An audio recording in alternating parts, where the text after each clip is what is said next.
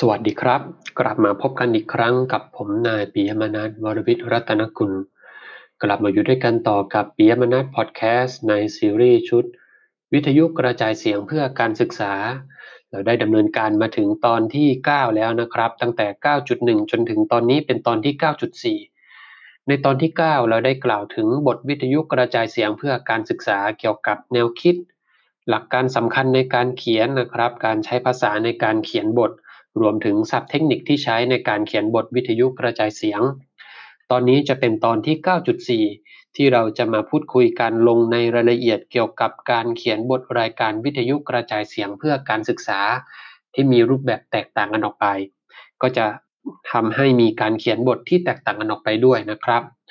ในตอนนี้เราจะมากล่าวถึงการเขียนบทรายการวิทยุกระจายเสียงเพื่อการศึกษาในรูปแบบบรรยาย แบบสนทนา แบบสัมภาษณ์และแบบอภิปราย ซึ่งจะขออนุญาตอ้างอิงในเอกสารชุดวิชาวิทยุกระจายเสียง และวิทยุโทรทัศน์เพื่อการศึกษา ในหน่วยที่ 6 นะครับ ที่ได้รวบรวมเรียบเรียงไว้โดยท่าน ผู้ช่วยศาสตราจารย์ ดร สันสนี สังสรรค์อนันต์นะครับ ในหน่วยที่ 6 ที่เขียนไว้เกี่ยวกับ การเขียนบทรายการวิทยุกระจายเสียงเพื่อการศึกษา ในการเขียนบทรายการวิทยุกระจายเสียงเพื่อการศึกษาที่มีรูปแบบแตกต่างกันนั้น ก็จะมีการเขียนบทที่แตกต่างกันออกไปด้วยนะครับ เช่น การเขียนบทรายการวิทยุกระจายเสียงเพื่อการศึกษาในรูปแบบบรรยาย ก็จะเป็นการนำเสนอเนื้อหาที่ใช้รูปแบบรายการที่เน้นการพูดคนเดียวเป็นหลักนะครับ แบบตอนนี้เป็นต้นนะครับก็จะใช้คนเดียวเน้นการพูดคนเดียวเป็นหลัก ในการดำเนินรายการ อาจจะมีเสียงดนตรีขั้นหรือดนตรีประกอบบ้างนะครับ เพื่อไม่ให้ผู้ฟังเกิดความเบื่อหน่าย แนวทางในการเขียนบทวิทยุกระจายเสียงเพื่อการศึกษาในรูปแบบบรรยายนี้นะครับ ก็จะต้องประกอบไปด้วย ชื่อเรื่องนะครับ ประเด็นเนื้อหา วัตถุประสงค์นะครับ แล้วก็เนื้อหาดำเนินการเขียนแผนผังรายการ แล้วก็เขียนเป็นบทสมบูรณ์ สำหรับในรูปแบบถัดไปนะครับ ในการเขียนบทรายการวิทยุกระจายเสียงเพื่อการศึกษาในรูปแบบสนทนา ในวิทยุแบบสนทนานะครับ ก็จะเป็นการนำเสนอเนื้อหาโดยใช้รูปแบบที่เน้นการพูดคุยหรือสนทนาเป็นหลัก อาจจะเป็นการพูดคุยตั้งแต่ 2 คน 3 คนขึ้นไปนะครับ แต่ก็ไม่ควรมากเกินไปนะครับ ไม่ควรเกิน 3 คน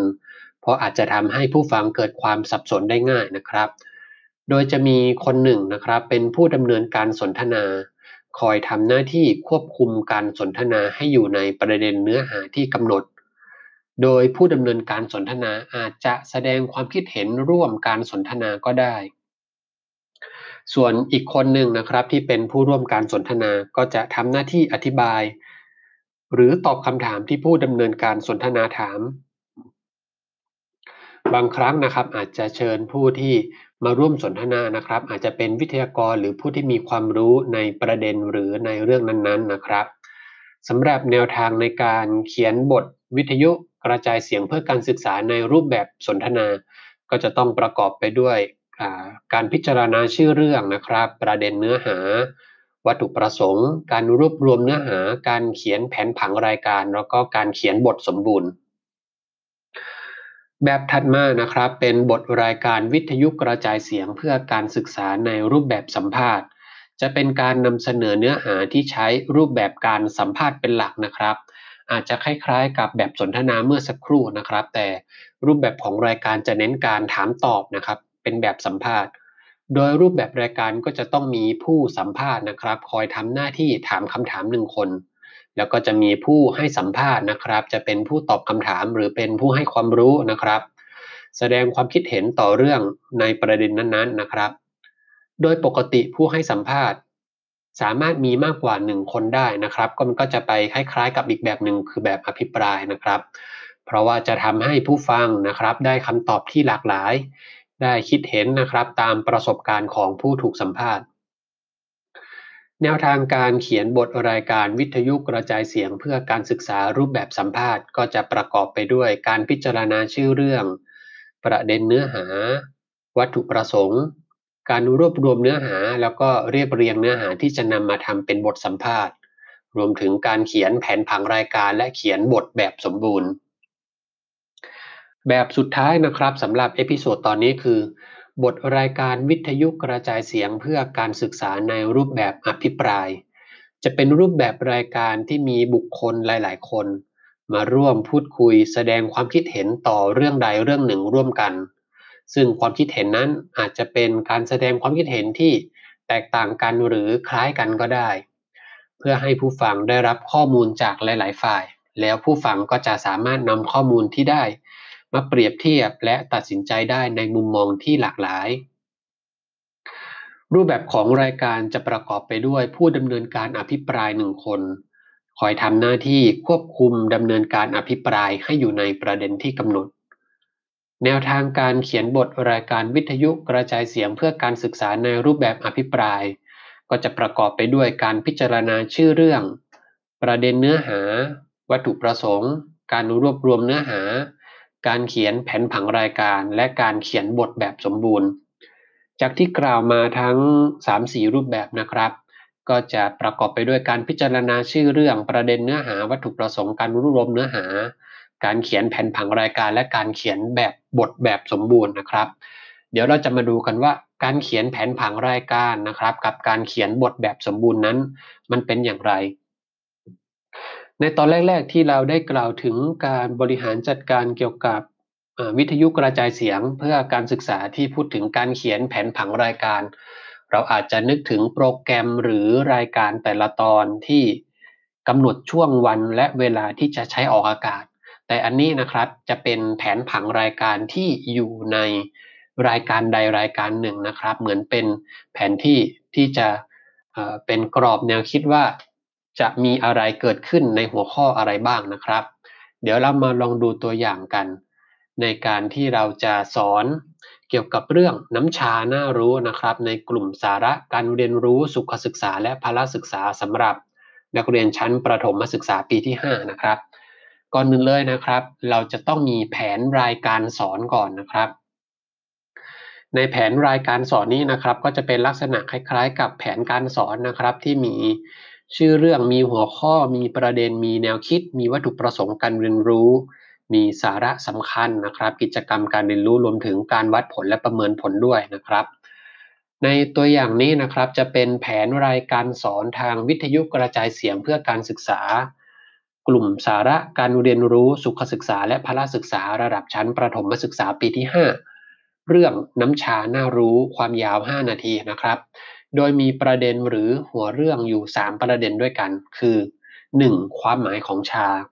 2. ประโยชน์ที่ได้รับจากการดื่มชาและ 3. โทษของการดื่มชา หัวข้อถัดมานะครับก็จะเป็นแนวคิดที่จะกล่าวถึงในรายการตอนนี้นะครับ แนวคิดที่ 1 คือจะบอกว่า ชาเป็นผลผลิตทางเกษตรกรรมจากใบ ยอดอ่อนและก้านของต้นชา ผ่านกรรมวิธีแปรรูปโดยการตากแห้งแล้วนำมาชงกับน้ำร้อน แนวคิดที่ 2 นะครับ การดื่มชามีประโยชน์ในการลดคอเลสเตอรอลควบคุมน้ำหนักและต้านโรคไขข้ออักเสบ แนวคิดที่ 3 นะครับ การดื่มชามีโทษทำให้นอนไม่หลับ ส่งผลต่อสตรีมีครรภ์และการทำงานของหัวใจและระบบการย่อยอาหารให้ผิดปกติ แนวคิดทั้ง 3 แนวคิดนี้นะครับ ก็จะสอดคล้องกับประเด็นหรือหัวเรื่องทั้ง 3 หัวเรื่องนะครับ ก็จะแล้วก็จะมีวัตถุประสงค์ในการเรียนรู้นะครับ คือนักเรียนสามารถบอกความหมายของชาได้นะครับ ตรงกับหัวเรื่องที่ 1 นักเรียนสามารถบอกประโยชน์ที่ได้รับจากการดื่มชาได้ถูกต้องนะครับ ตรงกับหัวเรื่องที่ 2 แล้วก็นักเรียนสามารถบอกโทษของการดื่มชาได้ถูกต้องนะครับ ซึ่งก็จะตรงกับ เรื่องที่3นะครับ เรื่องของโทษของการดื่มชาสำหรับสาระสรุปนะครับ สาระสรุป ในรายการตอนนี้ก็จะเริ่มต้นด้วยผู้ดำเนินรายการบรรยายนำเข้าสู่เรื่อง จากนั้นก็จะนำเสนอละครเกี่ยวกับความหมายของชา ตามด้วยผู้ดำเนินรายการสนทนากับวิทยากรเกี่ยวกับประโยชน์ที่ได้รับจากการดื่มชา และสัมภาษณ์ประชาชนถึงโทษของการดื่มชา แล้วก็ผู้ดำเนินรายการก็จะกล่าวสรุปท้ายรายการอีกครั้งหนึ่งนะครับ กิจกรรมนะครับก็แบ่งเป็น 3 ช่วงนะครับ กิจกรรมก่อนฟังรายการ ระหว่างฟังรายการ แล้วก็หลังฟังรายการ ก่อนฟังรายการก็ให้นักเรียนเตรียมอ่านหนังสือเรื่องน้ำชาน่ารู้ เตรียมปากกาเครื่องเขียนต่างๆนะครับสำหรับจดบันทึกสาระสำคัญ ระหว่างฟังรายการนะครับ ก็คอยจดบันทึกสาระสำคัญจากการฟังรายการ กิจกรรมหลังการฟังรายการก็ให้นักเรียนสรุปในประเด็นต่างๆ ทั้ง 3 ประเด็นนะครับ แล้วก็ทำแบบฝึกหัดการประเมินก็จะประเมินจากการทดสอบก่อนเรียนหลังเรียน แล้วก็จากการทำแบบฝึกหัดนะครับ หลังจากที่ผู้ผลิตนะครับได้จัดเตรียมเนื้อหาไว้แล้ว ในการจัดทำบทนะครับ ก็ขั้นตอนต่อไปก็คือจะเป็นการเขียนแผนผังรายการ เพื่อเป็นการจัด เรียงลำดับในการนำเสนอ เพื่อให้ทราบว่าประเด็นได้เนื้อหาได้นะครับ จะใช้เวลากี่วินาที และจะใช้ดนตรีขั้นในช่วงใดบ้างนะครับ ดังตัวอย่างเช่น ในแผนผังตอนนี้นะครับ ในรูปแบบบรรยาย ก็จะประกอบไปด้วย 9 ส่วน คือส่วนที่ 1 ดนตรีเริ่มรายการนะครับ หรืออาจจะเป็นดนตรีประจำรายการ ส่วนที่2นะครับจะเป็นการเปิดรายการนะครับ แล้วก็แนะนำเรื่องที่จะนำเสนอ แล้วก็มีดนตรีขั้นนะครับ เป็นส่วนที่ 3 ถัดมาส่วนที่ 4 ก็นำเข้าสู่เรื่องนะครับ ส่วนที่ 5 มีดนตรีขั้นอีกครั้งหนึ่งนะครับ แล้วก็เสนอเนื้อหาสาระเป็นส่วนที่ 6 ส่วนที่ 7 เป็นดนตรีขั้น แล้วก็ส่วนที่ 8 เป็นสรุปและปิดรายการ ส่วนสุดท้ายส่วนที่ 9 ก็เป็นดนตรีปิดรายการ หรือดนตรีประจำรายการ ในส่วนที่1นนะครับ ดนตรีเริ่มรายการหรือดนตรีประจำรายการ ก็จะเป็นดนตรีที่มีทำนองสอดคล้องกับเนื้อหาที่จะนำเสนอ เช่น สมมุติว่าจะเป็นเรื่องเนื้อหาเกี่ยวกับสมุนไพรไทย ก็อาจจะเป็นดนตรีในทำนองเพลงไทยเดิมก็ก็ได้นะครับ ทั้งนี้หากรายการวิทยุเพื่อการศึกษาเป็นชุดรายการดนตรี ในส่วนที่ 1 จะเป็นดนตรีประจำรายการ แต่ถ้าเป็นรายการที่มีเพียงรายการเดียวก็จะใช้เป็นดนตรีเริ่มรายการ ถัดมาในส่วนที่2นะครับการกล่าวเปิดรายการและการแนะนำเรื่องที่จะนำเสนอก็จะมีผู้ดำเนินรายการนะครับ หรือวิทยากรนะครับแนะนำตนเองบอกชื่อนามสกุล แล้วก็แนะนำเรื่องที่จะนำเสนอในรายการ ถัดมาส่วนที่ 3 ดนตรีขั้นก็จะเป็นดนตรีบรรเลงนะครับ ไม่มีเนื้อร้อง แล้วก็ไม่ควรจะเป็นเพลงเดียวกับดนตรีเริ่มรายการนะครับ โดยอาจจะเลือกให้เหมาะสมกับเนื้อหาที่จะนำเสนอ ในส่วนที่ 4 นะครับ การนำเข้าสู่เรื่อง เป็นการเกริ่นนำสั้นๆ ว่าเรื่องที่จะบรรยายนั้นเกี่ยวกับเรื่องอะไรนะครับ ถัดมาก็เป็นดนตรีขั้นต่อเนื่อง ส่วนที่ 6 นะครับ ก็นำเสนอเนื้อหาสาระ เป็นการนำเสนอเนื้อหาสาระตามลำดับหัวเรื่องที่จัดลำดับไว้นะครับ จากง่ายไปหายาก โดยใช้ภาษาที่เข้าใจได้ง่าย ๆ หากมีเนื้อหามากนะครับ ก็ให้แบ่งเป็นหัวข้อย่อยๆ ส่วนที่ 7 ก็เป็นดนตรีขั้นนะครับ เป็นดนตรีบรรเลงที่ไม่มีเนื้อร้อง แล้วก็ส่วนที่ 8 นะครับ สรุปและปิดรายการก็จะเป็นการนำเนื้อหาสาระทั้งหมดนะครับ มากล่าวสรุป ให้ได้ใจความเพื่อจะให้ผู้ฟังได้เห็นเป็นประเด็นที่สำคัญ แล้วก็กล่าวปิดรายการนะครับ อาจจะขอบคุณผู้ฟังขอบคุณผู้จัดทำบท แล้วก็ผู้ควบคุมการผลิตรายการ แล้วก็สุดท้ายเป็นดนตรีปิดรายการ หรือดนตรีประจำรายการ อาจจะเป็นดนตรีอันเดียวกันกับดนตรีเปิดรายการตอนเปิดตอนแรกก็ได้นะครับ ทีนี้เมื่อเราได้กล่าวถึงลำดับ ต่างๆนะครับ ทั้ง 9 ส่วนแล้วนะครับ แล้วก็จะเอาทั้ง 9 ส่วนนี้ มาเขียนลงเป็นแผนผังรายการนะครับว่า ดนตรีเริ่มรายการนะครับ ความยาว 25 วินาที แล้วก็เปิดรายการด้วยผู้ดำเนินรายการนะครับ 50 วินาที มีดนตรีขั้นนะครับ 15 วินำเข้าสู่เรื่อง 45 วินาที มีดนตรีขั้น 15 วิ แล้วก็กล่าวถึงความหมายของชานะครับ ที่เป็นหัวข้อที่1เนาะ43 วินาที มีดนตรีขั้น กล่าวหัวข้อที่2นะครับ ประโยชน์ที่ได้รับจากการดื่มชา อีก 45 วินาทีนะครับ มีดนตรีขั้น 15 วิ โทษของการดื่มชา 42 วินาทีนะครับ ดนตรีขั้น สรุปอีก 50 วินาทีแล้วก็ ปิดรายการนะครับ แล้วก็รวมเวลา ความยาวทั้งหมดให้ได้ 5 นาที ประมาณนี้นะครับ เป็นการจัดทำแผนผังรายการ เมื่อเราได้แผนผังรายการแล้วนะครับแล้วก็นำมาทำเป็นบทที่เป็นบทแบบสมบูรณ์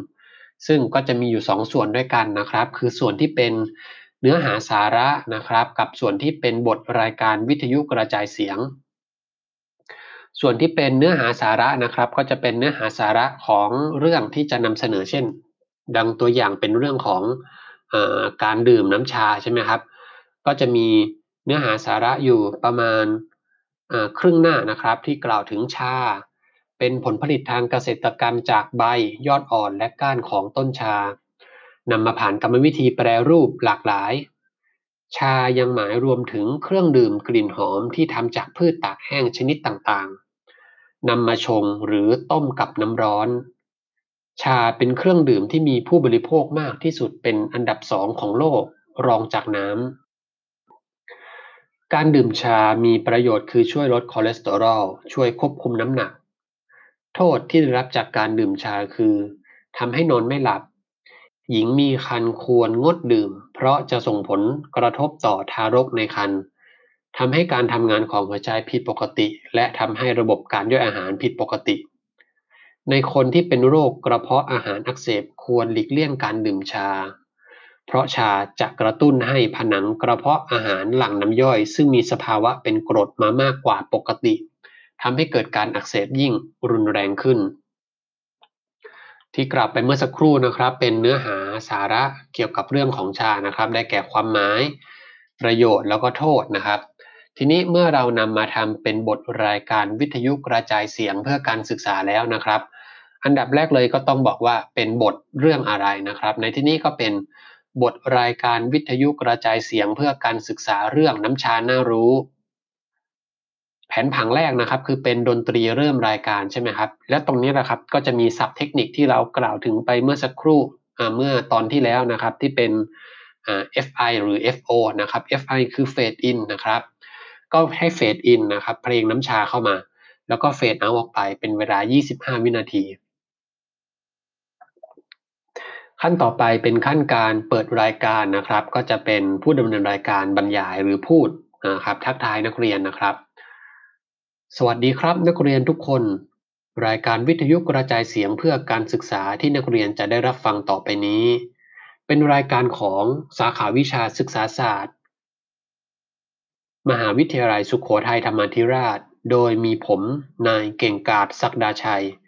นักวิชาการเกษตร มานำเสนอความรู้ให้กับทุกท่านนะครับสำหรับในวันนี้ ทางรายการขอนำเสนอความรู้เรื่อง น้ำชาน่ารู้ให้แก่นักเรียนทุกคนนะครับ เมื่อสักครู่ก็เป็นผู้ดำเนินรายการนะครับ ได้กล่าวเปิดรายการกล่าวทักทายนักเรียนแล้วก็แนะนำตัว ถัดมาก็เป็นดนตรีขั้นอีกนะครับเฟดอินเพลงดนตรีนะครับ แล้วก็เฟดเอาออกไป 15 วินาที กลับมาที่ผู้ดำเนินรายการบรรยายต่อนะครับนำเข้าสู่เรื่อง นักเรียนครับ นักเรียนคงเคยดื่มชากันมาบ้างแล้วนะครับ ส่วนมากเราจะดื่มเพื่อรักษาสุขภาพของร่างกาย ซึ่งในน้ำชา มีสารช่วยยับยั้งการแข็งตัวของหลอดเลือด มีสารต้านอนุมูลอิสระที่ช่วยป้องกันการเกิดมะเร็ง ในขณะเดียวกัน ชาก็มีสารคาเฟอีน มีฤทธิ์กระตุ้นประสาท เวลาไม่ได้ดื่มแล้วจะหงุดหงิด รายการวันนี้เราจะพูดคุยถึงความหมาย ประโยชน์ และโทษของการดื่มชา เรามาติดตามรับฟังกันนะครับ แล้วก็ดนตรีขั้นอีก 15 วินะครับเฟดอินเฟดเอาท์นะครับเพลงดนตรีขั้น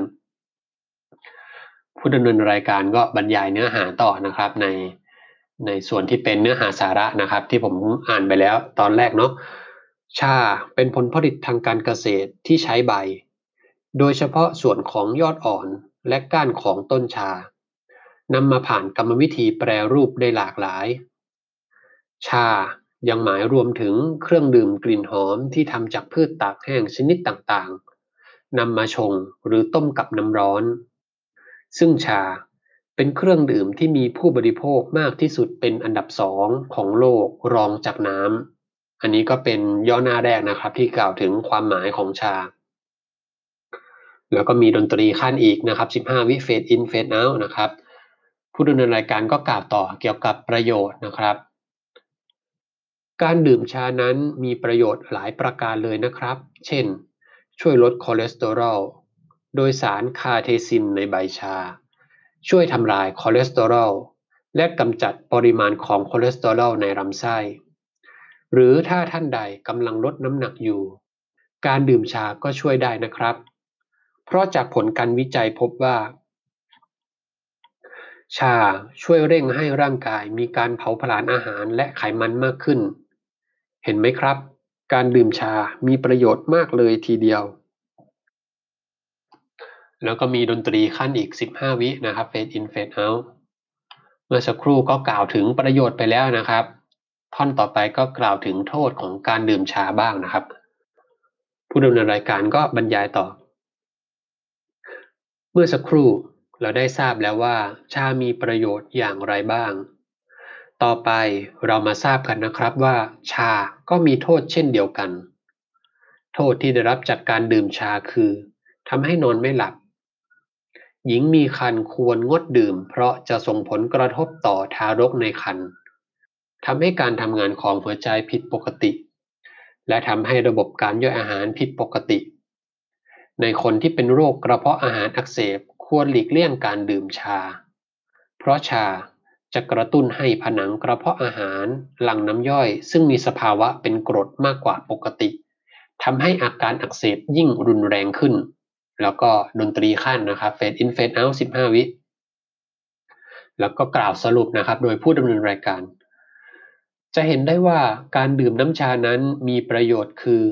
มีสารต้านอนุมูลอิสระที่ช่วยป้องกันการเกิดมะเร็ง และช่วยลดคอเลสเตอรอลได้ แต่ในขณะเดียวกัน ชาก็มีสารคาเฟอีน มีฤทธิ์กระตุ้นประสาททำให้นอนไม่หลับ เวลาไม่ได้ดื่มแล้วจะหงุดหงิด สตรีมีครรภ์ก็ไม่ควรดื่มชานะครับ เพราะจะส่งผลกระทบต่อทารกในครรภ์ซึ่งจะเห็นได้ว่าการดื่มชานั้นมีทั้งประโยชน์และโทษ ซึ่งท่านนักเรียนควรจะได้รับทราบข้อมูลที่เป็นประโยชน์เกี่ยวกับชาไว้เป็นความรู้ในการดื่มชากันนะครับ แล้วก็ดนตรีขั้นเหมือนเดิมนะครับ fade in fade out 15 วินาที แล้วก็ขั้นการปิดรายการ วันนี้เวลาของทางรายการก็หมดลงแล้ว ขอบคุณนักเรียนทุกคนที่ให้การติดตามรับฟังนะครับ ผมนายเก่งกาจศักดาชัยดำเนินรายการ น้ำค้างพายเพชรจัดทำบท สันสนีสังสรรค์อนันต์ควบคุมการผลิต พบกันใหม่ในรายการครั้งต่อไปสำหรับวันนี้สวัสดีครับ แล้วก็ดนตรีปิดรายการอีก 25 วินาทีเอาละครับ และเมื่อสักครู่ก็เป็นตัวอย่างของบทรายการวิทยุกระจายเสียงเพื่อการศึกษาในรูปแบบบรรยายนะครับ ถัดมานะครับแล้วก็จะ มาดูกันในหัวข้อ ข้อควรคำนึงในการจัดทำบทรายการวิทยุกระจายเสียงเพื่อการศึกษาในรูปแบบบรรยาย มีข้อควรคำนึงดังนี้นะครับ ในการตั้งชื่อเรื่อง ควรจะตั้งชื่อเรื่องให้มีความน่าสนใจ ชวนติดตามรับฟัง ไม่ควรตั้งชื่อเรื่องให้ดูเป็นวิชาการมากนักเช่น หากต้องการจะบรรยายในเรื่องโรคอัลไซเมอร์ อาจจะตั้งชื่อใหม่ว่า โรคอัลไซเมอร์ หรือเธอแกล้งลืม แต่ทั้งนี้ชื่อเรื่องที่ตั้งก็จะต้องเกี่ยวข้องกับเนื้อหาที่จะนำเสนอด้วยนะครับสำหรับผู้บรรยายเองก็ควรจะมีการเตรียมตัวและฝึกฝนการพูดให้มีความชัดเจน เสียงไม่แหบเครือ การออกเสียงรอเรือรอลิงนะครับคำควบกล้ำให้ชัดเจน หลีกเลี่ยงการใช้เสียงระดับเดียวกันตลอดเวลา ควรมีการเน้นน้ำเสียงในประเด็นที่เน้นนะครับบ้าง มีลีลาในการนำเสนอเป็นเสียงพูดมากกว่าการอ่านให้ผู้ฟังได้ฟัง ข้อควรคำนึงถัดไปนะครับ รายการวิทยุกระจายเสียงเพื่อการศึกษาในรูปแบบบรรยาย ไม่ควรมีความยาวนานมากเกินไปนะครับ เพราะจะทำให้ผู้ฟังรู้สึกเบื่อหน่าย และไม่อยากติดตามรับฟังนะครับ ในเอกสารก็ได้แนะนำว่าควรมีความยาวประมาณ 5-10 นาที ก็น่าจะเพียงพอแล้วนะครับ ถัดมานะครับเกี่ยวกับการเลือกเสียงเพลงดนตรีนะครับเพลงเปิดเพลงปิดเพลงขั้นรายการ ก็ควรจะเลือกดนตรีที่มีความไพเราะสนุกสนาน แล้วก็เหมาะสมกลมกลืนกับเนื้อหาที่จะนำเสนอนะครับเอาละครับก็จบลงไปแล้วนะครับในตอนที่ 9.4 การเขียนบทรายการวิทยุกระจายเสียงเพื่อการศึกษาในรูปแบบบรรยาย สนทนาสัมภาษณ์แล้วก็อภิปรายนะครับ ซึ่งผมก็ได้ยกตัวอย่างบทวิทยุกระจายเสียงแบบบรรยายนะครับ ไปแบบเดียว ในตอนถัดไปนะครับ เราจะมาลองดูกันซิว่า การเขียนบทรายการวิทยุกระจายเสียง เพื่อการศึกษาในรูปแบบละครหรือแบบสาระละครนั้น จะมีการเขียนบทอย่างไร เหมือนหรือแตกต่างกับรูปแบบบรรยายสนทนาสัมภาษณ์หรืออภิปรายหรือไม่นะครับ สำหรับวันนี้ก็ 25 นาทีแล้วนะครับ ก็ขออนุญาตลาไปก่อนแล้วพบกันใหม่ตอนหน้าสำหรับวันนี้ สวัสดีครับ